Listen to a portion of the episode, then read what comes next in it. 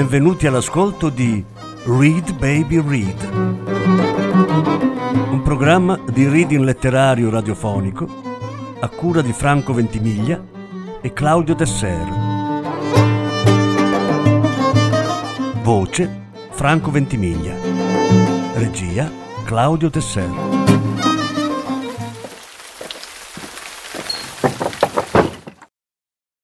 Haruki Murakami. Tutti i figli di Dio danzano. Lettura in due parti. Parte seconda. L'uomo salì sulla linea Chiyoda per Abiko. Yoshia lo seguì nella vettura. Erano passate le dieci e mezzo di sera e il treno non era molto affollato. L'uomo si sedette, tirò fuori una rivista dalla borsa e l'aprì alla pagina che aveva cominciato a leggere. Aveva l'aria di una rivista specialistica Yoshi andò a sedersi dal lato opposto. Aprì il giornale che aveva in mano e finse di leggere. L'uomo era magro e il viso dai solchi profondi dava un'impressione di serietà. Aveva qualcosa del medico. Anche l'età corrispondeva. E poi gli mancava il lobo a un orecchio. A giudicare dalla forma poteva benissimo essergli stato staccato dal morso di un cane. L'intuizione gli diceva che quell'uomo era sicuramente il suo padre biologico. Eppure, pensò, con tutta probabilità non sa nemmeno che io esisto al mondo. E se io adesso provassi a dirglielo, se mi voltassi verso di lui e gli rivelassi tutto, dubito che mi crederebbe così facilmente, dato che come professionista del campo è sicuro di aver usato ogni possibile precauzione. Il treno superò Shin Ochanomizu, Sendagaya, Macia e infine sbucò in superficie.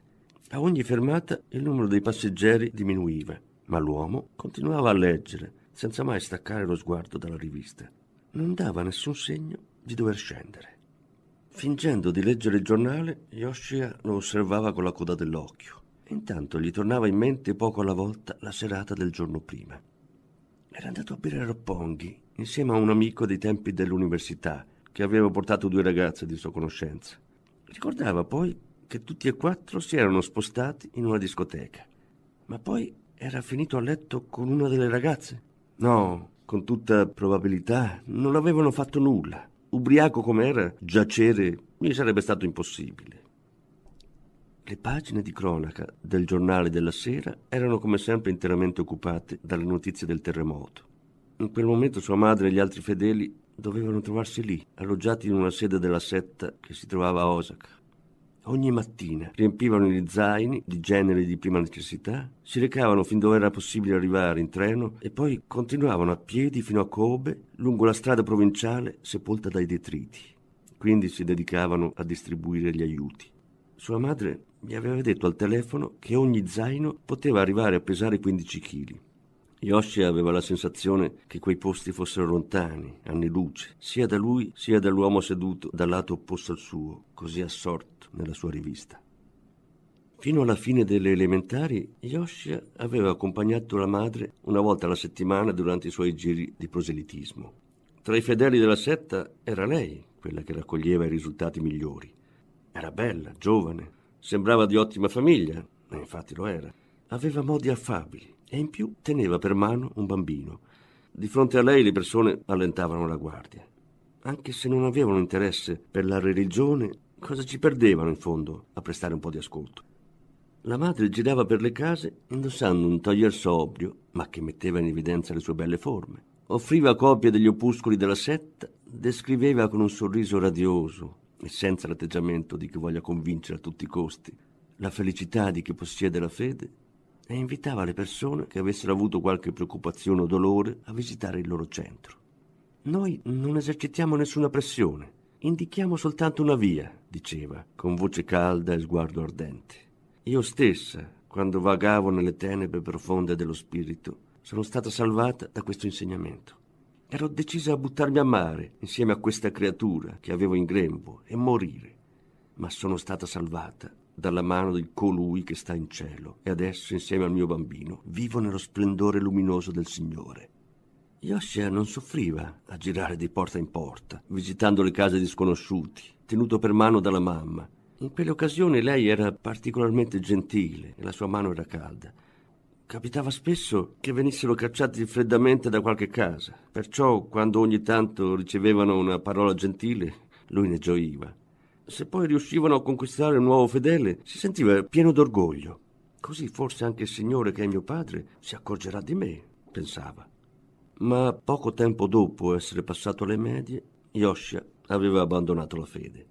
Man mano che si risvegliava in lui una personalità indipendente, gli diventava sempre più difficile accettare passivamente i rigidi precetti caratteristici della setta, così contrari alle idee diffuse nella società. Ma non era solo questo. Ad allontanarlo definitivamente dalla religione era stata l'infinita freddezza di colui che era suo padre. Aveva un cuore di pietra, cupo, pesante, silenzioso. Il suo abbandono della fede aveva profondamente addolorato la madre, ma Yoshia era rimasto fermo nella sua decisione.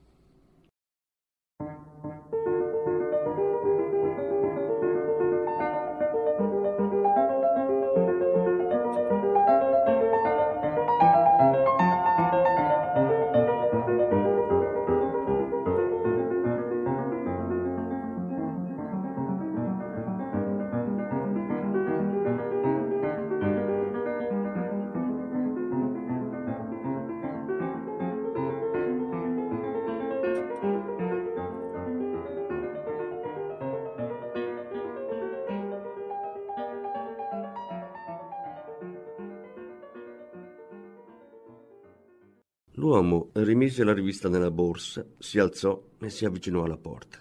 Ancora un breve tratto e sarebbero stati nella provincia di Ciba. Anche Yoshia scese dal treno. L'uomo tirò fuori dalla tasca l'abbonamento e superò il varco per il controllo biglietti.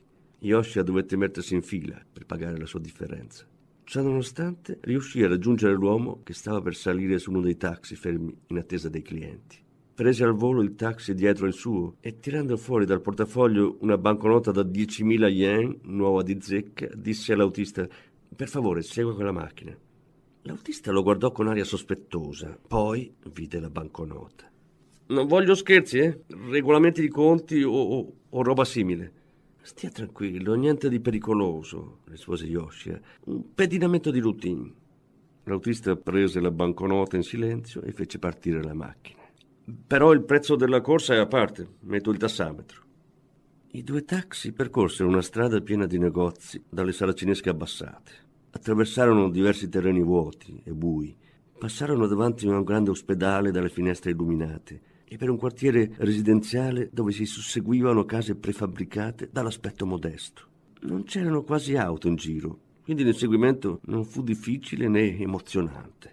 L'autista guidava con attenzione, calibrando ogni tanto la distanza che lo separava dall'altra vettura.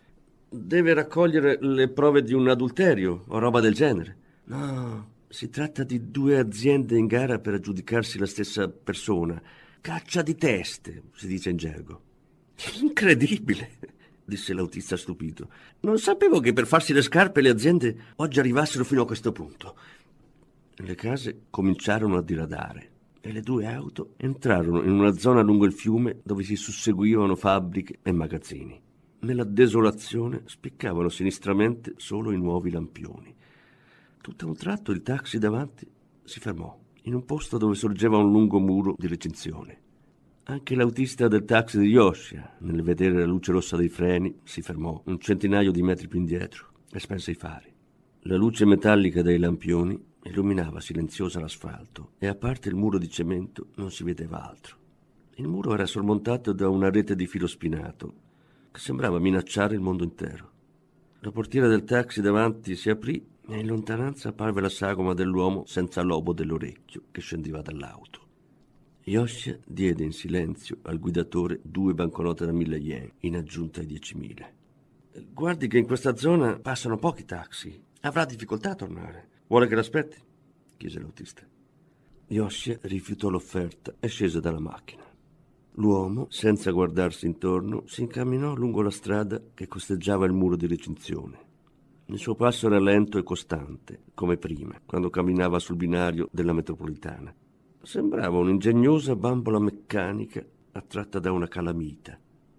Yoshia tirò su il bavero del cappotto ed emettendo ogni tanto un soffio di vapore bianco attraverso una fessura, si mise a seguire l'uomo mantenendosi a una distanza ragionevole. All'orecchio gli arrivava solo il ticchettio anonimo delle scarpe di cuoio. A confronto, quelle di Yoshia, mocassini dalle suole di gomma, erano silenziosissime. Tutt'intorno non vi era nessun segno di vita umana.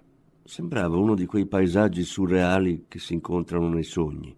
Alla fine del lungo muro di recinzione c'era un cimitero di automobili. Le vetture erano accatastate, circondate da una rete di filo spinato. I colori già sbiaditi dalla lunga esposizione alla pioggia erano resi ancora più spenti e uniformi dalla luce metallica dei lampioni. L'uomo oltrepassò quel posto e proseguì. Yoshia non capiva. Per quale ragione quell'uomo si era fatto lasciare dal taxi in un posto così desolato, dove non c'era niente? Non stava tornando a casa sua. Forse voleva fare un giro prima di rientrare, ma la notte di febbraio era troppo fredda per qualsiasi passeggiata. Ogni tanto una ventata gelida spazzava la strada, pingendo Yoshi per la schiena. Finito il cimitero di automobili, cominciava un altro muro di recinzione in cemento, freddo e ostile, al termine del quale si apriva una stradina. L'uomo la imboccò senza esitare, con la sicurezza di chi conosce il posto. Il fondo della stradina era buio ed era impossibile capire che cosa ci fosse. Yoshia esitò un attimo, ma infine si addentrò in quell'oscurità per non perdere di vista l'uomo. L'aveva seguito fin lì e ora che era arrivato sino a quel punto non se la sentiva di ritirarsi. Era una stradina diritta, costeggiata da muri su entrambi i lati. Era talmente stretta che se una persona fosse venuta dalla direzione opposta sarebbe stato difficile non sfiorarsi. Ed era scura, come il fondo del mare di notte. Ormai l'unico punto di riferimento era il ticchettio di quei passi. L'uomo continuava a camminare davanti a lui, mantenendo la stessa andatura. Yoshia procedeva in quel mondo in cui non penetrava la luce, affidandosi solo a quel rumore. Ma a un certo punto il rumore cessò. L'uomo si era forse accorto di essere seguito. Si era fermato e trattenendo il fiato tentava di capire che cosa ci fosse dietro di lui. Nel buio Yoshia sentì il petto serrarsi, ma inghiottì il batticuore e cominciò ad avanzare. Che me ne importa, pensò, se mi accusa di starlo a pedinare. Gli spiegherò la situazione. Anzi, forse questo mi faciliterà il discorso. Tuttavia, poco dopo, la strada finì. Era un vicolo cieco. Una rete metallica bloccava il passaggio ma Yoshia si accorse di un buco da cui poteva passare a fatica una persona. Un buco che qualcuno doveva avere aperto a forza. Unì con la mano i due lembi del cappotto, si piegò e si spinse nel buco. Oltre la rete si stendeva un vasto prato. Anzi, a guardare meglio, non era un prato, sembrava piuttosto un campo da gioco. In piedi, sotto la pallida luce della luna, Yoshia si guardò intorno aguzzando la vista. L'uomo era scomparso. Era in un campo da baseball. Il punto in cui si trovava adesso doveva essere l'esterno centro. Solo nella postazione del giocatore, dove l'erba era calpestata, la terra si mostrava nuda come una cicatrice.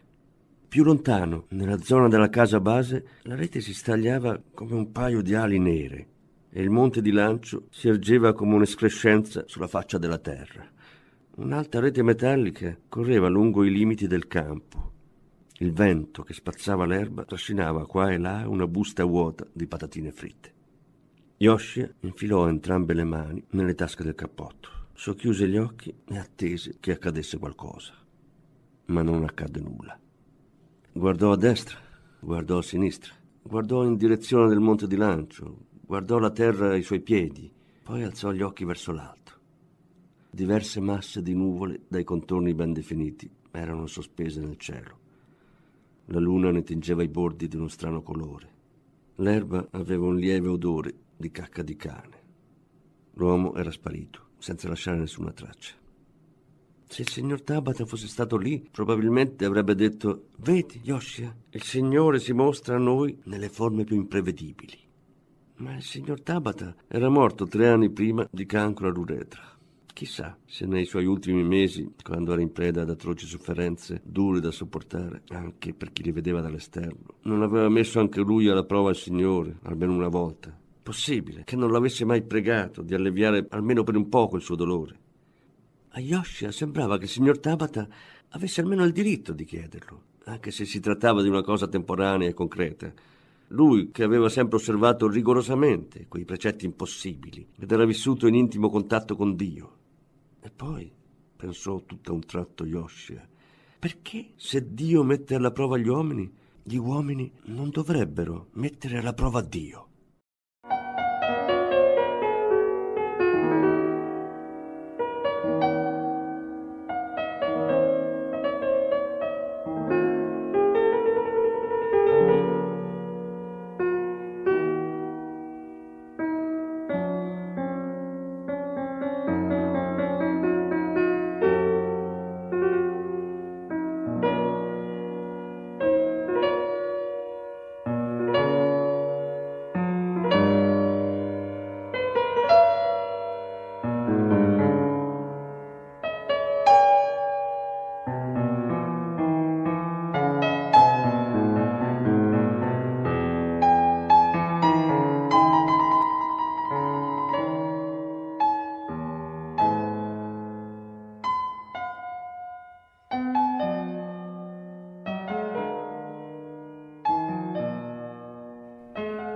Aveva un leggero dolore alla tempia, ma non riusciva a capire se fosse un residuo della sbornia del giorno prima o se dipendesse da un'altra causa. Yoshia corrugò la fronte, tirò fuori le mani dalle tasche e cominciò a camminare in direzione della casa base, lentamente, a lunghi passi. Fino a poco prima aveva seguito col fiato sospeso quell'uomo che sembrava suo padre, senza pensare a nient'altro. E così facendo era andato a finire in quel campo da baseball in un posto sconosciuto. Ma ora che quell'uomo si era dileguato, la necessità di tutte le sue azioni di colpo gli apparve confusa. Il loro stesso significato, una volta scomposto, non poteva più essere recuperato. Proprio come quando il fatto di saper prendere al volo la palla giocando a baseball, che per lui era stata una questione di vita o di morte, a un certo punto aveva smesso di esserlo. Che cosa ho cercato facendo tutto questo? si chiese Yoshia continuando a camminare. Volevo accertare una sorta di legame col mio essere qui adesso. Speravo di entrare a far parte di una nuova trama, che mi venisse concesso un nuovo ruolo più definito. No, pensò Yoshi, non è così. Ciò che ho inseguito fin qui è quella specie di coda buia che porto con me. L'ho vista per caso, l'ho seguita, mi ci sono attaccato e alla fine l'ho lasciata cadere in un buio ancora più fondo. So che non la rivedrò mai più. Lo spirito di Yoshia riposava adesso in un punto del tempo e dello spazio perfettamente limpido e sereno. Che quell'uomo fosse il suo vero padre, che fosse Dio o uno che non c'entrava niente e aveva solo perso chissà dove il lobo dell'orecchio destro, ormai non gli importava più. La manifestazione c'era già stata e il sacramento anche. Doveva forse rendere grazie. Salì sul monte di lancio e in piedi sulla pedana consumata si stirò, tendendo al massimo la schiena. Intrecciò le dita delle mani e le sollevò in alto sulla testa. Si riempì i polmoni dell'aria fredda della sera e di nuovo guardò in alto. La luna era grande. Perché la luna, a secondo dei giorni, appariva grande o piccola? Ai lati della prima e della seconda base vi erano delle piccole gradinate di legno per gli spettatori. Naturalmente in una notte di febbraio come quella non c'era seduto nessuno. Le gradinate erano composte di assi nude di legno disposte su tre file. Oltre la rete si susseguivano alcuni cupi edifici senza finestre, probabilmente dei magazzini. Non si vedevano luci, non si sentivano rumori. Yoshia, in piedi sul monte di lancio, ruotò le braccia e in accordo con questo movimento si mise a muovere ritmicamente le gambe in avanti e di lato, Continuò quel movimento simile a una danza per un po'. Il corpo cominciò pian piano a riscaldarsi e a riprendere le sue normali sensazioni di organismo vivente.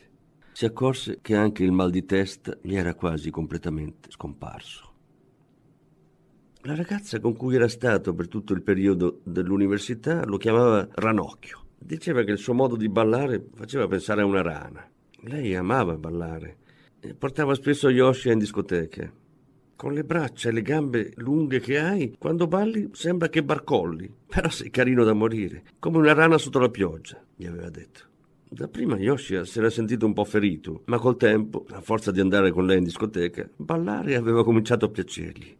Quando muoveva il corpo a tempo di musica, dimentico di tutto, aveva la forte sensazione che il ritmo naturale dentro di lui entrasse in sintonia e si fondesse col ritmo fondamentale del mondo.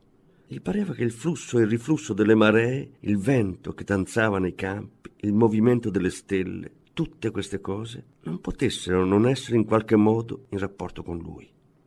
La sua ragazza gli aveva detto di non aver mai visto un pene grande come il suo. Grosso com'è, non ti dà fastidio quando balli? Gli aveva chiesto prendendolo in mano. No, non direi che mi dà fastidio, aveva risposto Yoshi. Effettivamente il suo pene era grande, lo era sempre stato, sin da quando era bambino, ma non si ricordava che ciò gli avesse mai procurato qualche vantaggio. Anzi, gli era successo più volte di ricevere rifiuti perché ce l'aveva troppo grosso. Per prima cosa, la sua grandezza era eccessiva anche da un punto di vista estetico. Appareva ottuso, stupido e ingombrante. Lui faceva il possibile per non esibirlo. Il fatto che hai un pisello così grande è un segno che sei figlio di Dio, gli aveva detto la madre, piena di convinzione. E lui ci aveva creduto, ingenuamente. Ma a un certo punto tutto aveva cominciato a sembrargli una gran presa in giro. Lui aveva pregato di imparare a prendere al volo la palla e per tutta risposta Dio gli aveva dato un pene più grande di tutti gli altri. In quale mondo si facevano scambi così strani?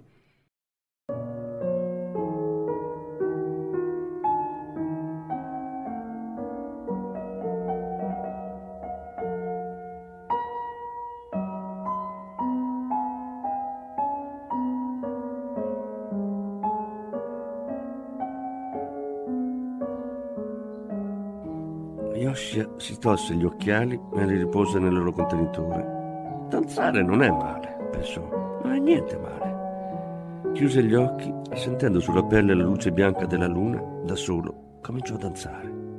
Inspirò profondamente, poi espirò. Perché non gli veniva in mente una bella musica che si adattasse al suo stato d'animo, danzò in accordo col fruscio dell'erba e il fluttuare delle nuvole. A un tratto si rese conto che qualcuno lo stava guardando. Riuscì a percepire distintamente di essere nel campo visivo di qualcuno. La sua pelle, le sue ossa lo captarono, ma di questo non gli importava nulla. Chiunque fosse, se voleva guardare, guardasse pure. Tutti i figli di Dio danzano. Calpestava la terra e roteava le braccia con eleganza. Ogni movimento chiamava il successivo e si collegava ad esso in modo autonomo. Il suo corpo tracciava un diagramma dopo l'altro e in quella danza vi erano forma, variazione e improvvisazione. Dietro al ritmo c'era ritmo e tra di essi vi era un altro ritmo invisibile. In alcuni momenti chiave Yoshia riusciva a cogliere una visione d'insieme dei loro complessi intrecci. Diversi animali erano nascosti nella foresta, come in un'illustrazione cifrata. Vi apparteneva anche una belva spaventosa che non aveva mai visto. A un certo punto sapeva che avrebbe dovuto attraversare quella foresta, ma non aveva paura cosa aveva da temere. Era la foresta che esisteva dentro di lui e la belva quella che lui stesso portava con sé. Yoshia non sapeva per quanto tempo aveva danzato, però era durato a lungo, abbastanza a lungo da avere le ascelle bagnate di sudore. Poi a un tratto pensò a tutto ciò che esisteva al centro della terra che adesso calpestava. Lì c'era il ruggito sinistro di una oscurità profonda, una corrente sotterranea, sconosciuta agli uomini, che trasportava il desiderio, un brulicare di viscidi insetti, e lì si annidava quel terremoto che trasformava le città in ammassi di detriti. Tutte queste energie contribuivano a creare il ritmo della terra. Yoshia smise di danzare e mentre cercava di regolare il suo respiro abbassò lo sguardo sulla terra e ai suoi piedi, come se spiasse una voragine senza fine. Pensò a sua madre, che si trovava lontano, in una città distrutta. Provò a immaginare se per magia il tempo tornasse indietro e io potessi incontrare mia madre da giovane, quando la sua anima viveva ancora nelle tenebre, che cosa accadrebbe? Forse saremmo tutti e due nel fango della confusione, uniti senza scampo, affamati l'uno dell'altra, e riceveremmo una terribile punizione. Ma che cosa mi potrebbe importare? Se è per questo io avrei dovuto ricevere la mia punizione già da molto tempo, e attorno a me che sarebbe dovuta crollare a pezzi la città. Quando aveva finito l'università, la sua ragazza gli aveva chiesto di sposarla. Vorrei sposarmi con te, Ranocchio, vivere con te e far nascere il tuo bambino. Un maschietto con il pisellino grande quanto il tuo, aveva detto. Non posso sposarmi con te, le aveva risposto. Non te l'ho mai detto, ma io sono figlio di Dio e per questo non posso sposarmi con nessuno. Davvero? Davvero? aveva risposto lui. Davvero? Anche se mi dispiace molto. Yoshia si chinò e scavò con le mani, poi lasciò cadere lentamente la terra fra le dita. Ripeté questo gesto diverse volte. Sentendo al tatto la consistenza fredda e irregolare del terriccio, si ricordò di quando aveva stretto per l'ultima volta la mano fragile e scarna del signor Tabat. Yoshia, ormai io non vivrò più molto, gli aveva detto con voce fievole. Lui aveva tentato di protestare, ma il signor Tabat aveva scosso calmo la testa. Non importa, la vita su questa terra non è che un sogno breve e doloroso. E grazie a colui che mi ha guidato sono riuscito ad arrivare fin qui. Ma c'è una cosa che devo dirti prima di morire. Ho molta vergogna a parlarne, ma sento che devo farlo. Tante volte ho avuto dei pensieri impuri nei confronti di tua madre. Come tu sai, ho una famiglia che amo con tutto il cuore. E per di più tua madre è una persona di anima pura, ma nonostante questo ho desiderato ardentemente il suo corpo. Non potevo frenare questo desiderio. Di questo voglio chiederti perdono. Non c'è niente da perdonare. Non sei l'unico ad aver avuto pensieri impuri. Persino io, che sono suo figlio, sono assalito da fantasie vergognose. Avrebbe voluto confessare Yoshi. Ma se l'avesse fatto, sarebbe servito solo ad accrescere la confusione del signor Tabat. In silenzio, Yoshia gli prese la mano e la tenne stretta a lungo. Cercò di comunicare i pensieri che aveva dentro con quella stretta. Il nostro cuore non è fatto di pietre. La pietra a un certo punto può andare in frantumi, sbriciolarsi, perdere ogni forma, ma il cuore non può andare in frantumi. È questa cosa senza forma che ci portiamo dietro, buona o cattiva che sia, possiamo trasmettere agli uni agli altri senza limiti. Yoshia, ancora accovacciato sul monte di lancio, si abbandonò allo scorrere del tempo. Da lontano si udiva fievole la sirena di un'autoambulanza. Il vento soffiò, fece danzare le foglie d'erba, ne celebrò il canto, quindi cessò. Dio! risuonò la voce di Yoshia.